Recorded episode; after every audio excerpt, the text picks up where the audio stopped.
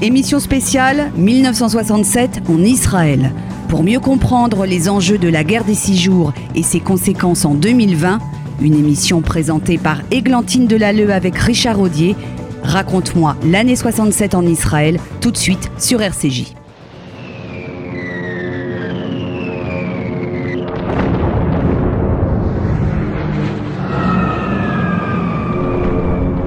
Nous sommes le 5 juin 1967. À l'aube, une centaine d'avions de chasse israéliens bombardent les bases aériennes égyptiennes. Quelques jours plus tard, Gaza chute, la Jordanie s'affaiblit, Nasser démissionne en Égypte et la Syrie abandonne. Israël vient de remporter la guerre dite des six jours. Bonjour Richard Audier. Bonjour. Vous êtes le directeur général du FSJU. Alors afin de bien comprendre comment justement cette année 67 a changé l'histoire et la politique d'Israël, et plus largement le Proche-Orient et le monde. Expliquez-nous tout d'abord dans quel contexte justement a lieu euh, la guerre des six jours. Alors la guerre des six jours, il y a, on va dire, trois éléments qui vont constituer la guerre des six jours. Euh, le premier, c'est bien évidemment la création d'Israël qui date de 1948 et euh, le, plan de partage qui est refusé en fait du côté, on va dire des, forces arabes de l'époque. Euh, et donc Israël euh, accepte de prendre ce pays en novembre 47. Il est constitué en mai 48 et la première guerre israélo-arabe se met en place puisque les, partis arabes ne veulent pas. Et donc on se met en situation de guerre dès la création de cet État avec des cessez-le-feu euh, incessants. Et donc on a après les événements de Suez, on pourra en reparler de 1956, et, et, également les, euh, la présence française et anglaise dans l'affaire de Suez face aux Anglais, aux Américains pardon, et aux Russes. Donc déjà premier aspect un peu compliqué, euh, Suez, etc. le deuxième grand thème de cette guerre des six jours, c'est en fait euh, les années qui précèdent, qui sont le début de la fin du décolonialisme. C'est l'Algérie, c'est toute l'Asie, l'Indochine, etc c'est bien évidemment euh, euh, la constitution du Soudan euh, qui se fait en 66. et en fait, on est dans un contexte de fin de, des, des, grands empires qui en fait se met en parallèle avec la constitution d'un deuxième empire, c'est la fameuse révolution culturelle de Mao en Chine. C'est la Chine qui devient une superpuissance avec, avec une vision d'un communisme rétabli à la version Mao. Et enfin, euh, dans, cette vision post, euh, enfin après, après guerre de 67, c'est euh, la, guerre du Vietnam qui se met aux États-Unis dans une vision colonialiste alors qu'elle défendait les mouvements de décolonisation. Troisième impact de, ce, préalable à la guerre des six jours, c'est la fameuse guerre des grandes puissances américaines et russes qui se disent on va pas faire de guerre entre nous, on a failli sauter avec les événements de Cuba, on a failli sauter entre euh, euh, Staline et, euh, les, différents gouverneurs américains jusqu'en 53. Donc finalement, on va se battre par des, structures interposées et le Moyen-Orient est une, le lieu rêvé pour faire cela. Et justement, est-ce qu'on peut considérer que la crise du canal de Suez, c'est vraiment les prémices en fait à cette euh, guerre des six jours Oui, alors en fait voilà, donc Israël, on, a tous la carte en tête géographique. Hein. Il y a d'un côté la Méditerranée, de l'autre côté des pays arabes qui sont officiellement en état de guerre, même s'il n'y a pas de combat. Donc le seul accès à la mer, c'est soit la Méditerranée, soit par la mer Rouge. Et euh, après l'affaire de Suez de 56, les Israéliens, euh, les Anglais et Français se sont retirés sur ordre russe et américain. Mais les Israéliens ont dit, ça sera casus belli si vous nous bloquez l'accès à la mer Rouge pour qu'on puisse euh, approvisionner le, pays, recevoir de livrer des ressources, des matières premières. Et en fait, l'Égypte, par Nasser, va bloquer en mai 67 l'entrée du détroit de Tirane et va effectivement faire cet acte de guerre au sens du droit international, de bloquer le canal de, enfin, l'accès à la mer Rouge, donc le détroit de Tirane. Et ça, c'est l'acte de guerre, on va dire officiel. C'est pas l'acte de début des combats. Qui interdit aux navires euh, israéliens de. Voilà, qui interdit aux navires de circuler, qu'ils soient civils euh, ou militaires. Et donc ce, blocage qui est de, du, 16 mai 67 euh, par euh, le détroit de Tirane, en fait, euh, derrière, ça va être une guerre de mensonges assez bien faite, de désintoxication. Et c'est peut-être ça que nos auditeurs connaissent moins bien. Il y a cinq grands mensonges autour du déclenchement de la guerre. Le premier, c'est les Russes qui vont faire croire aux Égyptiens que les forces israéliennes se sont mises en position de combat au niveau de la Syrie, au niveau du nord du pays, au niveau du Golan.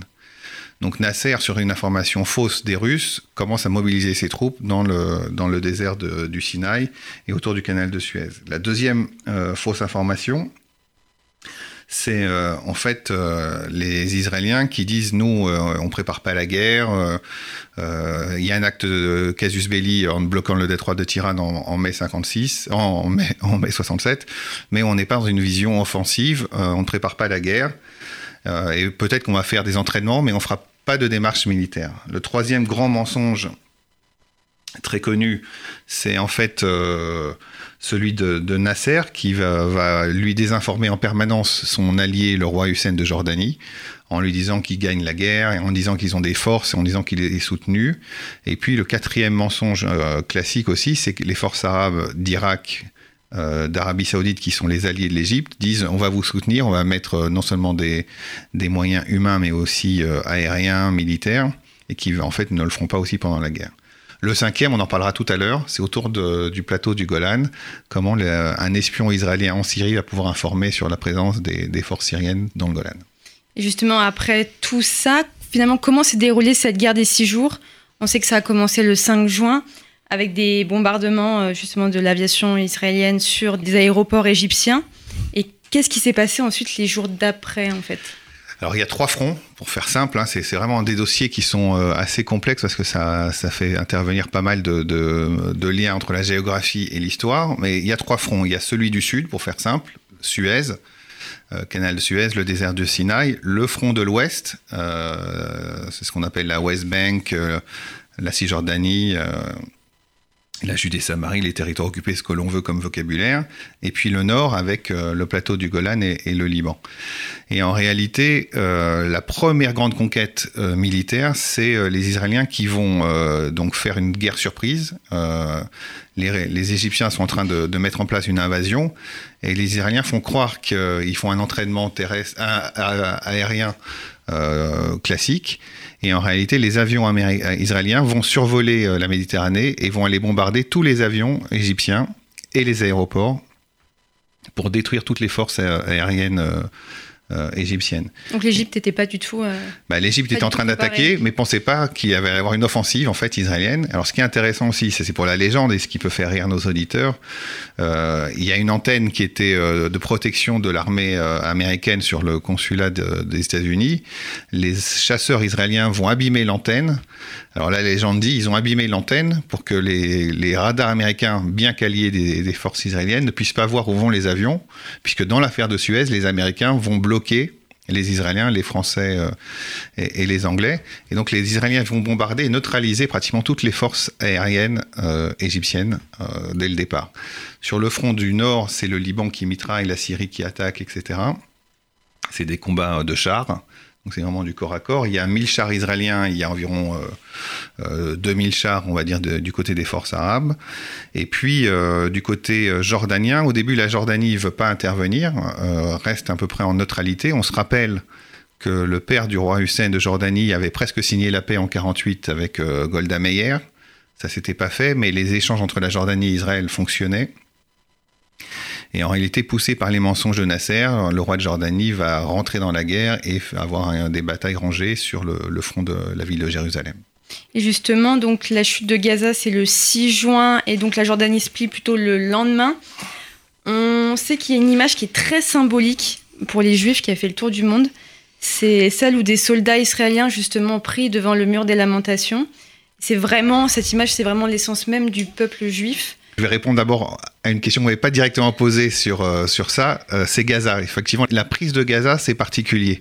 Parce que Gaza, euh, c'est un territoire qui, depuis près de 3000 ans, n'appartient à personne.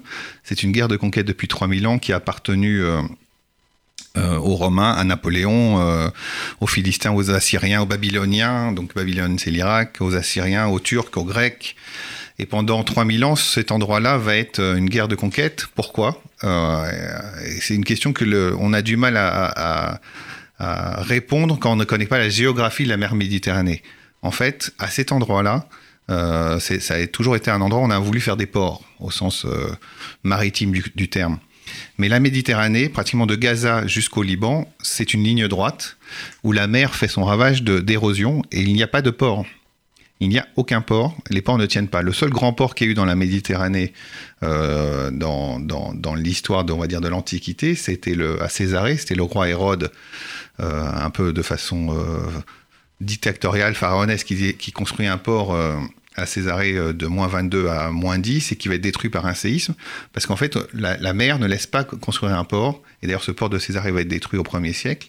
Et donc en fait, Gaza, c'est un endroit où on peut à peu près s'abriter, mais paradoxalement, alors qu'on est au, fond de la Méditerranée, on n'arrive pas à se mettre en place. Et Gaza est une zone qui a été laissée occupée euh, par toutes ces forces d'invasion et qui n'est pas vraiment égyptienne.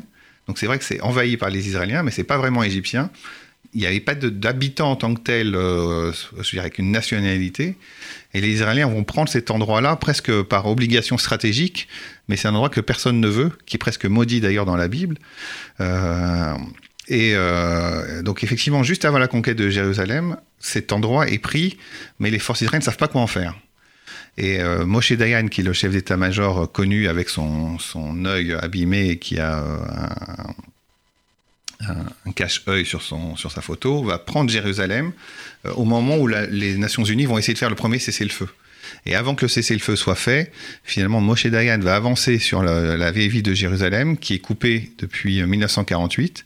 Les Juifs, pas les Israéliens, mais les Juifs n'ont pas le droit d'aller euh, dans la vieille ville. Et Moshe Dayan, qui est un laïc et un homme de gauche, euh, veut reprendre cette terre-là puisque c'était l'endroit, j'allais dire, historique à la fois du peuple juif, à la fois de la vision sionisme, mais aussi c'était pour lui une vision de tolérance, et il ne pouvait pas accepter que les religions et les libertés ne soient pas remises sur Jérusalem. Donc juste avant le cessez-le-feu des Nations Unies, Moshe Dayan va, avec les parachutistes, faire la conquête de Jérusalem, euh, des combats très violents de corps à corps, de rue à rue, euh, pour libérer cette, euh, cette, cette ville. Et effectivement, la photo dont vous parlez, Glantine, elle est assez symptomatique parce qu'on voit un gros plan de trois parachutistes. C'est une photo faite par Rubinger et qui est assez géniale, puisqu'en fait, le, on aurait imaginé une photo de, de grand angle de voir l'esplanade, de, voir ce qu'on appelle le cotel, le mur oriental. Mais en fait, quand Israël euh, euh, prend la ville de Jérusalem, la ville n'est que gravat, il n'y a pas de recul, il n'y a pas de distance, donc il ne peut faire que des gros plans.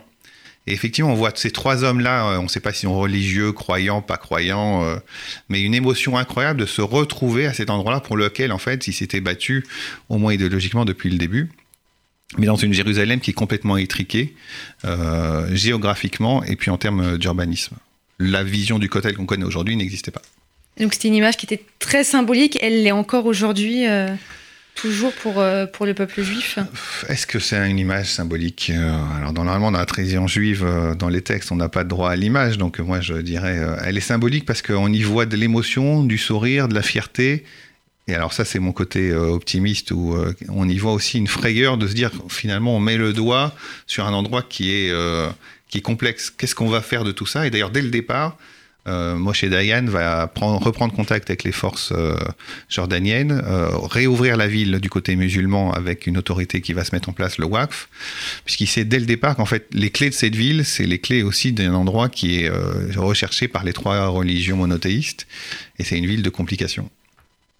Très bien, chers auditeurs, restez avec nous. On va mettre une petite pause musicale. On reparlera de cette année 67 en Israël.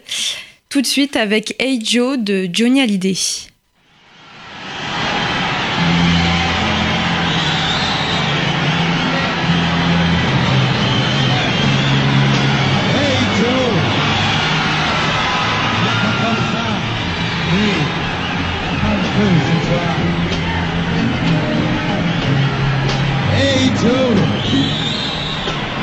Dire bonjour sans. Moi j'entre à l'heure qui me plaît. J'ai même plus de montre, j'ai tout mon temps. Ce qui m'attend chez moi, je le sais. Rien qu'un lit froid, sans personne de temps.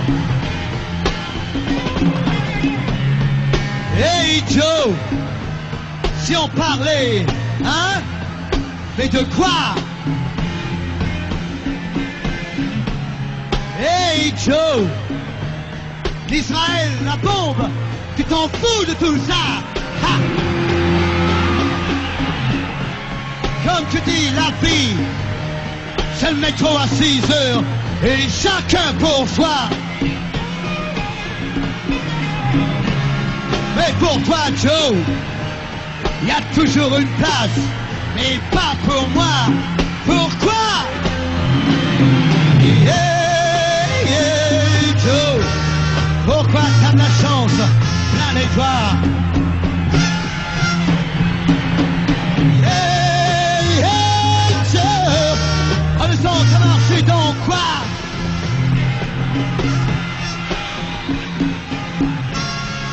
Toujours les poches pleines et la voiture de l'année. Dis non, ma parole, on en oublie que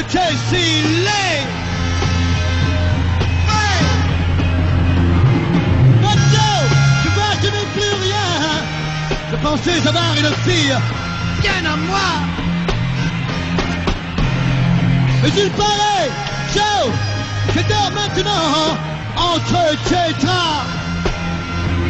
Bravo Tu vois, Joe, hier je rêvais d'avoir ta peau.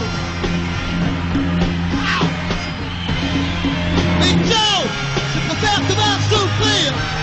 Et de cette je t'en cadeau.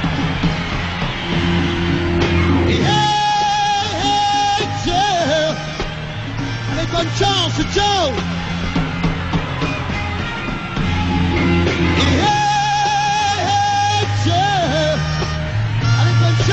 Joe. C'était Hey Joe de Johnny Hallyday. Alors pourquoi cette musique? Le 1er juin 1967, alors que la guerre des six jours promet de bientôt éclater et qu'Israël semble assiégé, la communauté juive française organise une manifestation de solidarité. Alors à cette occasion, Paris Match titré 50 000 fans au Super Show d'Israël à Paris, notant au passage la présence de Johnny Hallyday. Donc cette année-là, le chanteur a modifié quelques paroles de son interprétation de Hey Joe. À la place de dire le Vietnam, la bombe, il chante Hey Joe, Israël, la bombe. Tu t'en fous de tout ça Est-ce que vous étiez au courant, Richard Audier? Oui, c'est un moment euh, assez génial. C'est-à-dire qu'on on doit se replacer encore dans le contexte. On est effectivement, vous parlez de la guerre du Vietnam. La guerre du Vietnam, c'est pour l'instant, euh, comme la guerre d'Algérie, c'est des événements pour les Américains. C'est pas la guerre vraiment opérationnelle, c'est la bataille du Tet, c'est mars 68. Donc on est avant, mais c'est déjà les premières révoltes, c'est les droits civiques. Mais euh, ce qui est fabuleux, c'est que jusqu'en 67, Israël, c'est euh, le pays qui, est dans l'imaginaire des, des guerres de libération, qui est le symbole de la décolonisation, qui est le symbole de la liberté, qui est le symbole de la résistance, qui n'est pas du tout une guerre religieuse. D'ailleurs, on parle de guerre, jusqu'à la guerre de 67, on parle de guerre israélo-arabe, on ne parle pas de religion, on ne parle pas de juifs, de Palestine. Euh, on est sur une partie qui est, euh, en fait, sur un monde qui est très simple, c'est Est-Ouest, hein, c'est deux blocs. Et Israël fait partie du bon bloc des démocraties. Et juste après, en fait, quand je dis juste après, c'est qu'on va le retrouver euh, à la fin de l'année 67 et ensuite 68 jusqu'à, jusqu'à dire jusqu'à maintenant, les partis communistes européens vont transformer leur, euh, leur, discours en se disant, en fait, euh, jusqu'à auparavant, c'était une lutte des classes, entre la bourgeoisie et la lutte des classes. Ce vocabulaire ne passe plus. C'est pratiquement le symbole de la guerre des six jours. Au lieu de parler de lutte des classes, on va parler d'impérialisme. Et le vocabulaire va changer, et Israël va se retrouver dans le camp des, des vainqueurs, et donc de l'impérialisme. Et face à eux, c'est les peuples opprimés, c'est le tiers-monde, c'est les non-alignés. Et là, on a un changement sémantique incroyable. Et c'est pour ça qu'au moment de la guerre des six jours, 1er juin, Johnny Hallyday, Guy Béard, c'est comme la Tzedaka euh, aujourd'hui, c'est-à-dire tous les people viennent parce que c'est un mouvement de libération, parce que c'est un pays qu'on va protéger, c'est euh, 20 ans après la Shoah, mais parce que c'est pas c'est pas du tout une guerre impérialiste, il n'y a pas de colonialisme, il n'y a pas de volonté de conquête, on est sur un peuple de liberté qui peut se faire détruire. Et donc on est vraiment cette, cette chanson, elle est bien choisie, bravo Églantine, euh, pour pour montrer cet écart en fait de perception entre la guerre des six jours d'aujourd'hui qu'on voit avec des, des, mouvements de boycott, on en parlera peut-être, et puis la perception du moment. Donc justement après ces trois jours là du 5, 6, 7 juin, on a le 8 juin ou c'est l'Égypte finalement qui, qui abandonne avec la démission de, Nasser alors, euh, enfin, il démissionne pas au sens politique du terme, mais c'est vrai qu'il accepte le cessez-le-feu.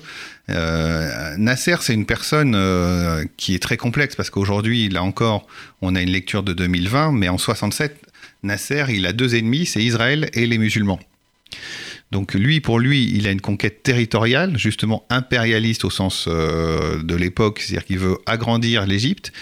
Euh, Nasser a été, euh, pendant les deux ans de la Seconde Guerre mondiale, soldat au Soudan, mais en fait le Soudan de l'époque n'existait pas, ça appartenait à l'Égypte, il était à Khartoum, et Nasser, en fait, a une frustration, c'est que l'Égypte, qui était un royaume, même si c'est sur un gouvernement euh, euh, laïque comme il l'était, en fait, il veut retrouver l'empire égyptien. Et donc là, quand il voit que ses forces armées sont battues, euh, notamment par Ariel Sharon dans ses, bâtards de tanks, il met pied à terre parce que lui, c'était sa vision, c'était quand même de protéger le Caire. Il a peur que les Israéliens arrivent au Caire. Donc on est dans une démarche vraiment très particulière historique où en fait l'Égypte, qui aujourd'hui nous paraît euh, dans un modèle assez simple, à l'époque était vraiment avait deux ennemis, Israël et les frères musulmans. Et après le 10 juin, c'est donc la Syrie qui cède.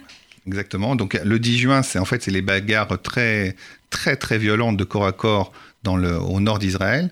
Donc il faut se rappeler que euh, Israël au nord, c'est le Liban hein, et la Syrie, qui en fait contrôlaient euh, les hauteurs et le, lac de Tibériade. Donc, euh, c'était à la fois un point stratégique de domination des, montagnes, mais aussi de, l'eau.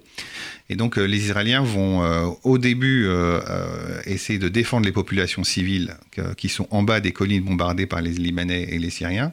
Et par une victoire assez incroyable des tanks, et aussi des parachutistes, reprendre, reprendre la conquête du Golan. Et en fait, là, c'était juste pour libérer le plateau, qui était un territoire ennemi de bombardement. Ils voulaient juste faire table rase des forces militaires euh, syriennes. C'était à l'époque pas une guerre de. Ils pensaient pas rester sur le, sur le plateau du Golan. Mais c'est là le cinquième mensonge dont je voulais parler tout à l'heure. C'est que Israël avait euh, un espion euh, qui a été pendu euh, 5-6 ans après, qui s'appelait Eli Cohen. Eli Cohen s'était mis euh, au gouvernement de, Syrie et avait dit aux, Syriens, si vous voulez euh, protéger le Golan, euh, bah, il faut mettre des bases militaires partout sur le plateau du, Golan. C'est un endroit très, très sec, très, très aride. Mettez-vous près des oasis, mettez vos, bases et vos chars dans ces endroits-là, parce que la chaleur est terrible, mais là, il y a de l'eau. Et en fait, quand les Israéliens vont, vont, essayer de libérer le plateau du Golan, les forces syriennes sont en fait visibles de partout parce qu'ils sont aux seuls endroits où il y a de l'herbe. Les forces euh, syriennes sont là, donc ils visent les endroits de, qu'on retrouve encore aujourd'hui si on vient se promener sur le, plateau du Golan. Donc la Syrie, euh, effectivement, signe les accords de paix. Euh, de paix, non, mais les, les amnisties en, le 10 juin, et on arrive pratiquement à la, fin de, cette guerre Exactement, et justement, comment on peut expliquer cette victoire éclair d'Israël en six jours seulement? Ben, c'était la première question. En fait, c'est la première fois qu'Israël est euh, proactif. C'est-à-dire que même si le casus belli en termes de droit, c'est les Égyptiens, Israël va devancer en fait les, bombardements et l'invasion.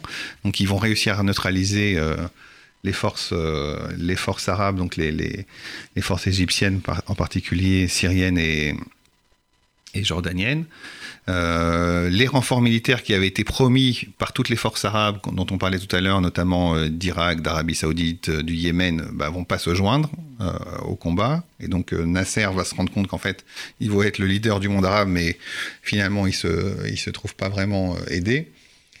Et puis troisièmement, c'était en fait euh, une guerre de survie, euh, et c'est un peu là, euh, dans, la mythologie, c'est la révolte du ghetto de Varsovie. C'est-à-dire si on ne se bat pas, on meurt, puisque toutes les radios arabes depuis, on va dire, sans, aucune exception depuis le 16 mai, c'est-à-dire au moment où le détroit de Tirane est, neutralisé, mais disent on met les juifs à la mer. C'est on, une guerre de survie. Et je pense que cet instinct de survie a, permis aussi aux, Israéliens de, se mettre en place aussi rapidement avec une telle énergie, une telle fougue. Et certains diront avec un, avec un miracle permanent. Et donc, quelles sont les conséquences sur un plan euh, géopolitique, justement, de cette victoire militaire pour Israël, mais finalement aussi dans la société euh, israélienne directement? Quels sont les coûts aussi de cette guerre Alors oui, les coûts. Alors je, dirais que le, Israël a gagné 300 km au sud, euh, à peu près 60 km à l'est et 20 km au nord. C'est très peu, mais avant, sur l'est, il y avait 14 km de frontières. Donc 14 km, c'est euh, même pas le, tiers du périphérique qui fait 38 euh, ou 39 km. Donc il n'y avait pas de distance, il n'y avait pas de profondeur géographique, donc ils, commencent à détenir une profondeur géographique. Ensuite, ils vont conquérir euh, des surfaces où il y a des réserves, un peu d'eau, comme on parlait pour le, le lac de Tibériade qui était partagé, qui devient une possession.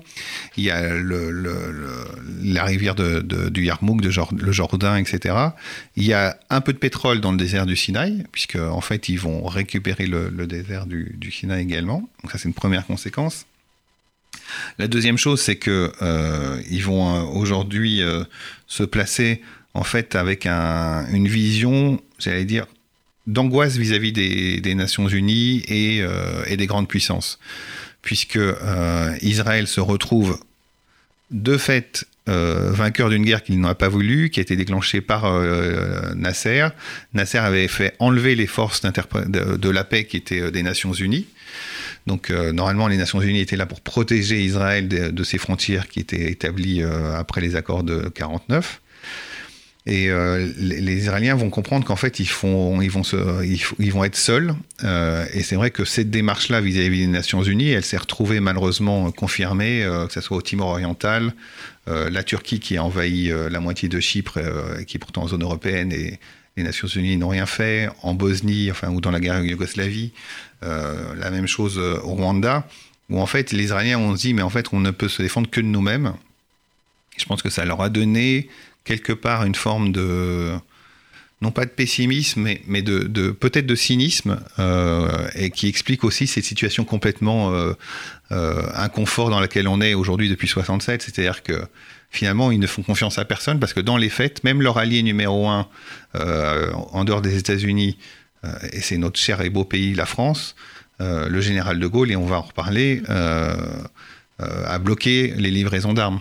Donc c'est vrai que cette guerre, euh, comme conséquence, va bousculer la géographie, mais aussi euh, la mentalité israélienne. Et puis il ne faut pas oublier qu'ils n'étaient pas en guerre de conquête, c'est-à-dire qu'ils se sont retrouvés, et c'est l'échec absolu, j'allais dire, du, côté des pays arabes. C'est-à-dire qu'une fois qu'ils ont fait cette guerre de conquête physique, euh, toute la littérature militaire le, montre, euh, toutes les archives, il n'y a pas de contestation, il n'y avait pas de volonté de rester. Donc, mais pour ne, pas rester, qu'est-ce qu'on fait? On doit rendre, on doit négocier les territoires après une guerre. Et en fait, euh, tous les pays arabes se retrouvent à Khartoum, au Soudan, quelques semaines après, après la guerre des six jours, et c'est le fameux triple non, triple non en français, non à la reconnaissance, non à la négociation, non à la pacification. Et donc, en fait, c'est, il, reste là parce que personne ne veut discuter, puisque les forces arabes autour disent nous, pas de dialogue. Donc ils restent sur place, et vraiment les débats de la presse de l'époque sont passionnants parce qu'on se dit mais qu'est-ce qu'on va en faire Et euh, si on avait eu un, Sadat à l'époque et pas un Nasser, peut-être que les Égyptiens auraient pu négocier dès le départ, et c'est ce que va faire Sadat, euh, et d'ailleurs être assassiné aussi pour ça, euh, ce grand chef d'État égyptien en 82. Justement, ce conflit se déroule en, 67. Euh, est-ce qu'on peut considérer qu'il s'inscrit dans le contexte de la guerre froide? Il s'inscrit totalement dans le contexte de la guerre froide. On l'a vu tout à l'heure euh, où l'Union soviétique a donné fausses informations euh, aux, Égyptiens. la Russie joue avec le Moyen-Orient depuis ces époques. La Russie, c'est aussi Brezhnev qui est au pouvoir. Staline est mort en 53. Brezhnev a pris le pouvoir. Et en fait, Brezhnev, qui avait, on avait un peu d'espoir sur lui euh, au début euh, pour faire ce qu'il va faire après Gorbatchev. Et en fait, Brezhnev va être un homme de fer incroyable. Il va poursuivre le travail du stalinisme qu'il avait un peu dénoncé sous Khrouchtchev. Euh, il va poursuivre une politique antisémite délirante. Il va profiter de la guerre des six jours pour inclure j'allais dire presque dans les textes du bloc de l'Est un antisémitisme virulent. Ça va être les procès euh, de Yuri Daniel euh, euh, et la, deuxième vague de, déportation dans les goulags en Russie. Il va faire la même chose en Pologne. En, mars 68, quand la Pologne comme d'autres pays européens dans les années 68 vont vouloir faire cette libération comme à Prague, etc., le gouvernement polonais proche de Brezhnev, enfin proche, mais pas proche, piloté par Brezhnev, va dire que c'est la faute des juifs. Il va y avoir des actes antisémites forts, des meurtres. Euh, tous les intellectuels juifs vont être emprisonnés en Pologne, euh, dans, le bloc de l'Est. Les interdictions d'aller en Israël, les réfugiés politiques vont être bloqués. Donc ça, c'est du côté soviétique. Les Américains qui avaient toujours hésité à être un allié d'Israël, puisque c'était d'abord la France, la Tchécoslovaquie, la Russie avant, euh, avant la création d'Israël. La France ayant lâché ayant lâché Israël en, 67, les Américains vont se dire bah, nous, on a un pied au Moyen-Orient et euh, on va essayer de, fournir des armes à un pays. Et c'est à partir de 67 où l'alliance vraiment forte militaire entre les Américains et les Israéliens se, met en place. Et euh, dernier plan de cette guerre froide, il faut pas l'oublier, c'est la Chine. On en parlait tout à l'heure, c'est la révolution culturelle de Mao. Euh, Mao qui est à la fois communiste mais anti-russe. et ils vont financer des mouvements terroristes, et notamment l'OLP qui a été créé en 1964 et ces mouvements-là vont créer plein de filières terrorisme. Et en fait, c'est pour ça que la guerre froide va se traduire par des actes de, guerre pourrie, c'est-à-dire par du terrorisme, où chaque pays euh, d'idéologie euh, un peu dictatoriale va essayer au Moyen-Orient de, euh, j'allais dire, de poser ses marques en posant des bombes. Justement, on parle de l'international. En novembre 67, l'ONU vote la résolution 242 du Conseil de sécurité des Nations Unies. On va revenir tout de suite pour en parler, mais tout de suite une petite pause musicale, c'est Le sable et le soldat de Serge Gainsbourg. Oui, je défendrai le sable d'Israël, la terre d'Israël, les enfants d'Israël, quitte à mourir pour le sable d'Israël, la terre d'Israël enfants d'Israël. Je défendrai contre tout ennemi le sable et la terre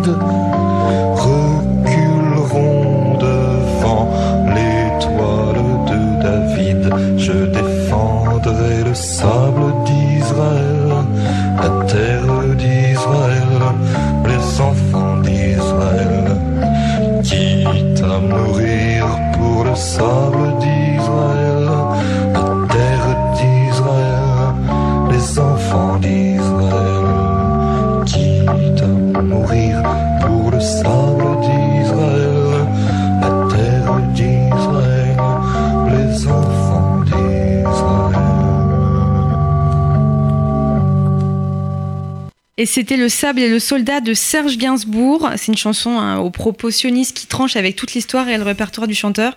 Est-ce que vous la connaissez euh, ah, On la connaît et son fils Lulu l'a chanté pour la première fois en direct pour le Fonds social juif unifié au gala de l'an passé. Euh, il a pleuré pendant les deux minutes de la chanson, c'était très émouvant. Alors justement, on parlait de cette année 67 qui a marqué Israël. Euh, L'ONU va voter la résolution 242 à la suite de cette guerre des six jours. Que contient ce texte justement? En fait, alors là, on est, euh, au cœur de ce qu'on peut décrire dans, dans l'imbécilité juridique des, textes de loi et des traductions puisqu'on est sur le même sujet. Euh, il y a différentes traductions si c'est anglais ou français. Voilà. Donc en français, il est, la résolution du Conseil de sécurité des Nations Unies demande qu'Israël se retire des territoires conquis. Et en anglais, c'est deux territoires conquis, euh, c'est territories, et l'autre c'est euh, des territoires. Et donc cette, déjà cette première interprétation de l'anglais va tout détruire, puisque depuis maintenant 50 ans, on, est sur une interprétation euh, complètement différente. Et c'est vrai que le, chef de cabinet du ministère du Premier ministre de, de 67 en Israël, dès le 19 juin, dit on va se retirer euh, des territoires souverains euh, conquis, euh, notamment sur le désert de Sinaï, qui est un territoire souverain égyptien. Mais comme j'ai dit, Khartoum, à Khartoum, les triples noms, personne ne vient. Le secrétaire d'État des États-Unis euh, va confirmer la même chose. Euh, en septembre 67, euh, juste avant les déclarations de Khartoum des trois noms, il essaie de dire bon ben, essayons de négocier au moins pour ceux qui avaient des territoires qui étaient identifiés. On a dit tout à l'heure que Gaza n'avait pas de propriété. Jérusalem, c'est un problème. On ne savait pas trop comment le gérer depuis 48, mais au moins sur la partie Golan et sur la partie Sinaï, essayons de trouver un accord. Et euh, que ce soit Lyndon Johnson, pris au milieu de la guerre du Vietnam, ou euh, son secrétaire d'État, euh, vont essayer juste entre juin et l'été de trouver un accord. Et puis en fait, la réponse va être triple non. Et donc cette résolution des Nations Unies fait partie des, un cinquième, un septième des résolutions du Conseil des sécurités depuis sa création, qui sont contre Israël, euh, sur un déséquilibre assez important, qui sont votées, mais euh, c'est du. En fait, les Nations Unies, il faut bien comprendre que c'est euh, un texte de loi. Mais c'est pas un texte de loi euh, négocié par un parlement, mais c'est de la négociation et de la, j'allais dire, un, accord entre des puissances. Euh, au début, il y avait une soixantaine d'États aux Nations Unies. Aujourd'hui, il y en a plus de 200. Et donc, chaque texte de loi, c'est de la négociation. Et ces résolutions-là, est-ce qu'elles elles sont traduites des faits ou pas? C'est dans la loi, par exemple, si vous brûlez un feu rouge, on vous dit c'est un point, deux points ou trois points. C'est prévu par le code de, la route. Ben là, en fait, dans ces résolutions-là, on ne sait pas quelle est la sanction. On ne sait pas quelle est l'obligation. Et donc, on est en l'air depuis, euh, depuis novembre 67, puisqu'on ne sait pas si c'est territoire ou des territoires, de quoi on parle. Et ce débat euh, est euh, insoluble encore aujourd'hui. Donc justement, Israël trouve que c'est pas, enfin considère que cette, réso- cette résolution n'est pas légitime. Pour quelles raisons justement Par rapport à cette divergence de, de traduction? Alors, il y a, la- oui, il y a ces, ces traductions. Seulement cette. euh, Non, non, non. Il y a, il y a surtout, euh, en fait, euh, le temps qui joue en fait contre toute intelligence collective, puisque vu que derrière personne ne veut faire la paix, ben il, il se retrouve en place. Euh, comme je disais, euh, la guerre de, de, de 67, euh, c'était une guerre israélo-arabe, et après ça devient une guerre de religion, en tout cas du côté du côté des territoires arabes, puisqu'il va y avoir là aussi des pogroms, notamment inconnus en 68 à Tripoli, en Libye, qui fait presque euh, 400 blessés et 20 juifs assassinés. Et en fait, tous les juifs des pays arabes vont être expulsés. C'est bien une guerre là qui s'ensemble en guerre de religion, parce qu'ils sont là depuis euh, des millénaires en, en Égypte, au Yémen, euh, en Libye euh, ou en Irak. Et Israël se retrouve confronté à une situation assez paradoxale où les vainqueurs de la guerre sont des gens qu'on qualifierait aujourd'hui de gauche, pacifistes, euh, je ne vais pas dire Shalom Arshav, mais presque, euh, et notamment Moshe Dayan qui va en être un des symboles, euh, Yitzhak Rabin, bien évidemment, qui va être euh, euh, le, camp de la paix. Mais pour faire la paix, il faut être deux. En face, il n'y a personne. Il y a les grandes puissances qui jouent. Il y a des mouvements terroristes qui se mettent en place. Il y a une OLP qui, euh, à l'époque, n'a aucune vision avec Yasser Arafat de faire la paix. Donc cette résolution qui aurait peut-être pu se traduire par une négociation en 67, peut-être en début 68, va jamais tenir. Et puis d'ailleurs, derrière, il y a la guerre du Kippour qui a failli faire tomber euh, Israël, euh, puisque justement les forces arabes de Nasser vont repartir sur un combat euh, le jour du, Yom Kippour. Euh, c'est une incompréhension. Et d'ailleurs, je suis pas du tout arabophile, mais en, arabe, euh, je l'ai noté pour pas dire de, bêtises, mais euh, la guerre s'appelle, euh, la guerre de 67 s'appelle le revers au sens euh, le, un revers de fortune. Euh, J'ai plus exactement le, le nom en arabe, mais en tout cas, vous faites-moi confiance sur sur euh, c'est Al Naksa, quelque chose comme ça. Euh, c'est un vrai revers parce qu'en fait, et ils ont raison de le qualifier comme ça. C'est un revers militaire, c'est un revers stratégique, c'est un revers politique, c'est un revers historique. Des choses auraient pu être construites à l'époque.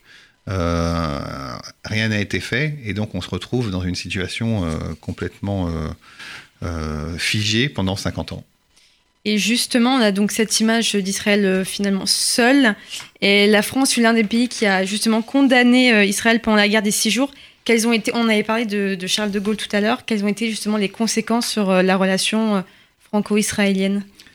Ben, pour la France, c'est c'est deux sujets. Le premier, c'est que la France euh, a vécu euh, de façon euh, très difficile la fin de la guerre d'Algérie. La, dire, la situation au Maghreb, l'Algérie, le Tunisie, le Maroc. Le général de Gaulle, il avait dit, je vous ai compris, il l'avait dit à tout le monde, mais en réalité, euh, quand il reprend le pouvoir en 58 euh, pour faire cette, euh, cette guerre d'Algérie ou faire la fin de la guerre d'Algérie, la France est du côté là aussi impérial, il, veut tenir ses colonies et qui, pour le coup, n'ont aucune légitimité en tant que France vis-à-vis de, de, ces mouvements populaires aujourd'hui de, souveraineté. Et De Gaulle est très proche d'Israël au début. Euh, il est proche de Ben Gurion. Il, est euh, avec l'histoire de la résistance. Mais en réalité, en 67, on est déjà cinq ans après les événements de 62 en Algérie. Général de Gaulle, il est en train de se dire il faut que je reprenne un territoire de conquête. Et mon territoire de conquête, si c'est pas par la souveraineté coloniale, ça va être par mon, ma politique France-Afrique. Et donc, euh, pour reprendre l'influence dans toute cette partie qu'il avait abandonnée par le, les mouvements de décolonisation, il va le reprendre par l'argent pour se rapprocher de ces pays-là. Pareil avec l'Irak, en cherchant les endroits où les Américains et les Russes ne sont pas. Et donc De Gaulle va jouer la politique de la troisième voie. Et quel meilleur symbole que de lâcher euh, son, ami de toujours, euh, Israël. Et le, point d'orgue, c'est cette fameuse conférence de presse du 27 novembre 67, euh, qui va le donner. Alors on sait que le général de Gaulle, c'est comme Churchill, hein, il écrit ses textes, il les prépare. On est, trois mois après la, fin de la guerre des six jours. Il a bloqué, il a fait un embargo sur les armes pendant la guerre.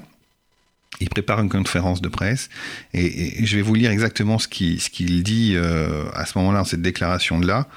Euh, c'est quelques jours après cette fameuse résolution 242 hein, aux Nations Unies où la France va voter contre Israël, en tout cas pour mettre fin à l'occupation des, territoires, des territoires hein, au sens français du terme et pas deux territoires. Et là, sur une conférence de presse, il est interrogé et puis il va dire euh, cette phrase qui va être horrible et qui va bouleverser euh, à la fois la communauté juive, mais aussi la plupart des gaullistes de la résistance.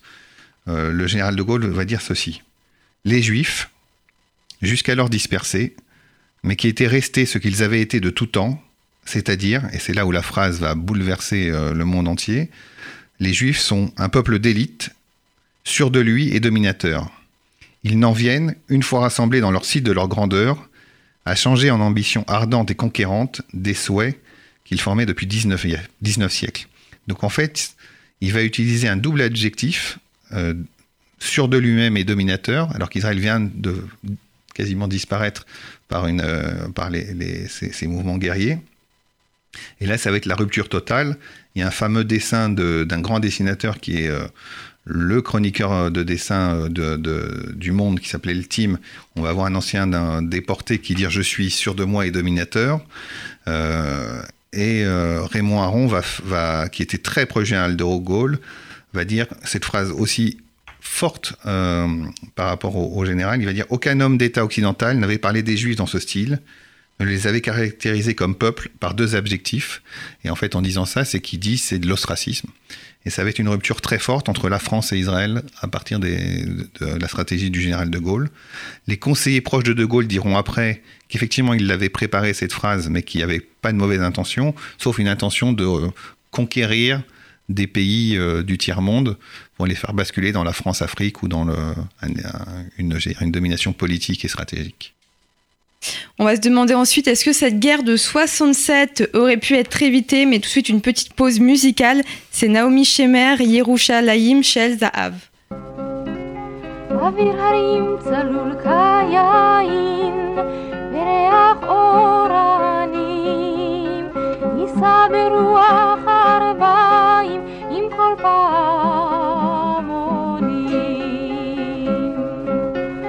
ובתרדמת אילן ואבן שבויה בחלומה. העיר אשר בדד יושבת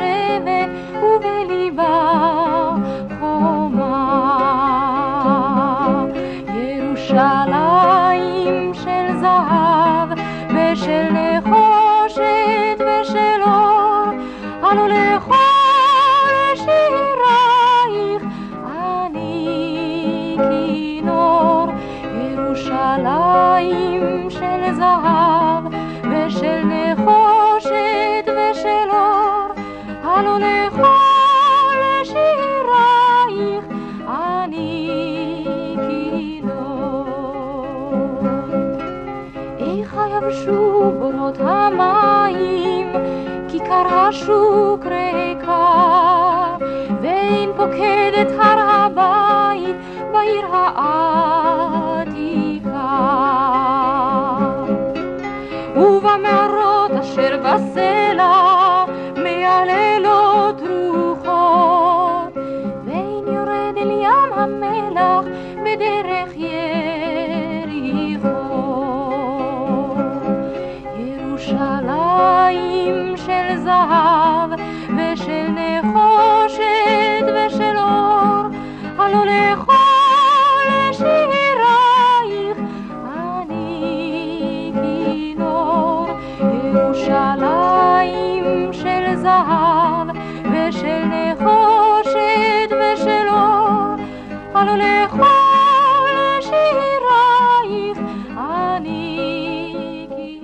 chanson de Naomi Shemer. Euh, avec Richard Audier, on se demandait justement quelles, euh, quelles avaient été les conséquences de cette guerre euh, de 67 sur la relation franco-israélienne.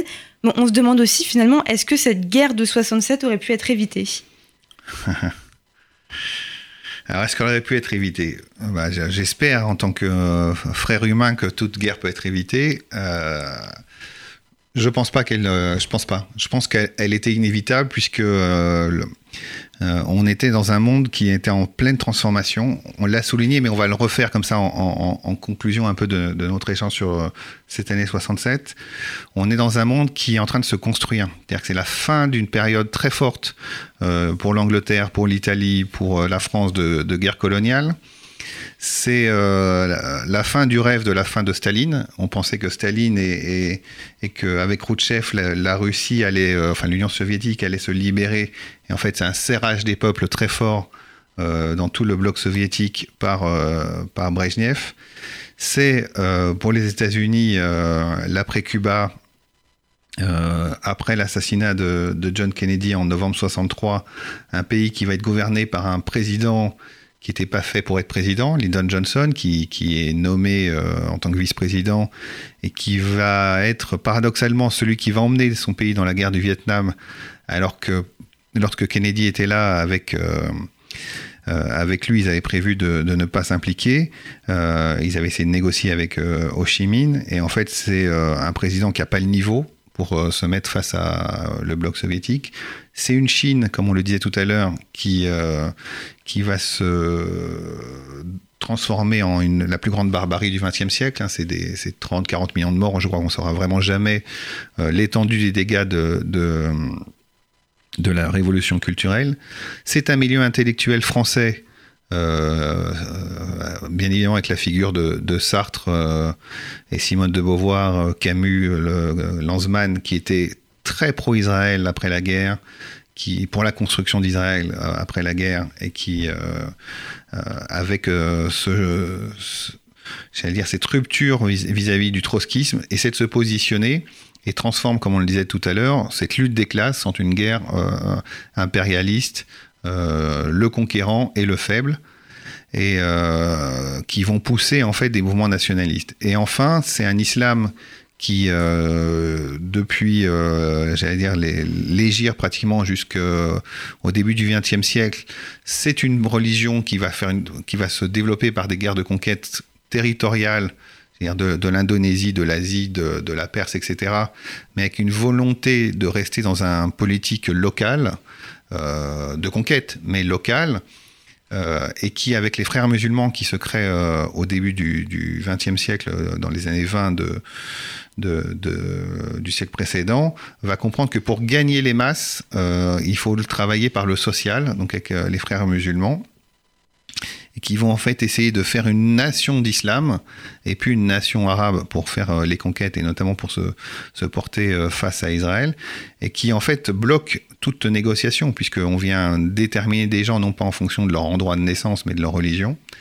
Et enfin, euh, c'est aussi le symbole de la lâcheté, euh, puisque, euh, on l'a expliqué tout à l'heure, les, Nations Unies, qui devaient être une force de protection, se retirent. Euh, les grandes puissances qui devaient être garants d'un État qu'ils ont créé en, novembre 47, euh, voté à l'ONU après par Ben le 14 mai 1948, rien n'a été fait pour consolider cet État. Donc effectivement, la guerre était inévitable. Elle a été victorieuse pour Israël de façon militaire, stratégique. Elle a permis aussi à Israël de peut-être de, se stabiliser en termes de, de confiance, parce que c'était un État qui vivait dans, dans, le syndrome de la disparition. Ils se sont dit finalement on peut résister. Euh, euh, par rapport à la, guerre de 48 où euh, on était vraiment avec des bouts de chandelle pour, tenir. C'était vraiment un armistice faute de, de, de, force des combattants des deux côtés. Là, il y a une vraie victoire militaire. Mais c'est le début, en même temps, comme on l'a dit tout à l'heure, de, l'expulsion des Juifs des pays arabes, ce qui, va, vont venir en Israël. Et les partis politiques israéliens, qui étaient en fait les mêmes depuis 48 avec euh, Levi Eshkol, Ben Gurion, Rabin, etc., vont voir l'arrivée d'une droite qui était, euh, euh, participante à la création de l'État d'Israël, avec notamment Menachem Begin qui a été dans ce cabinet de, guerre. Euh, et la droite, israélienne va essayer de se positionner en disant mais si on a été dans un cabinet commun de guerre pendant cette guerre, ben, on peut pas, comme toujours en politique, hein, on l'a vu avec les, les, gouvernements de cohabitation en France, la cohabitation ça a du sens, mais à un moment les parties qui cohabitent, elles veulent se séparer pour conquérir le pouvoir elles-mêmes.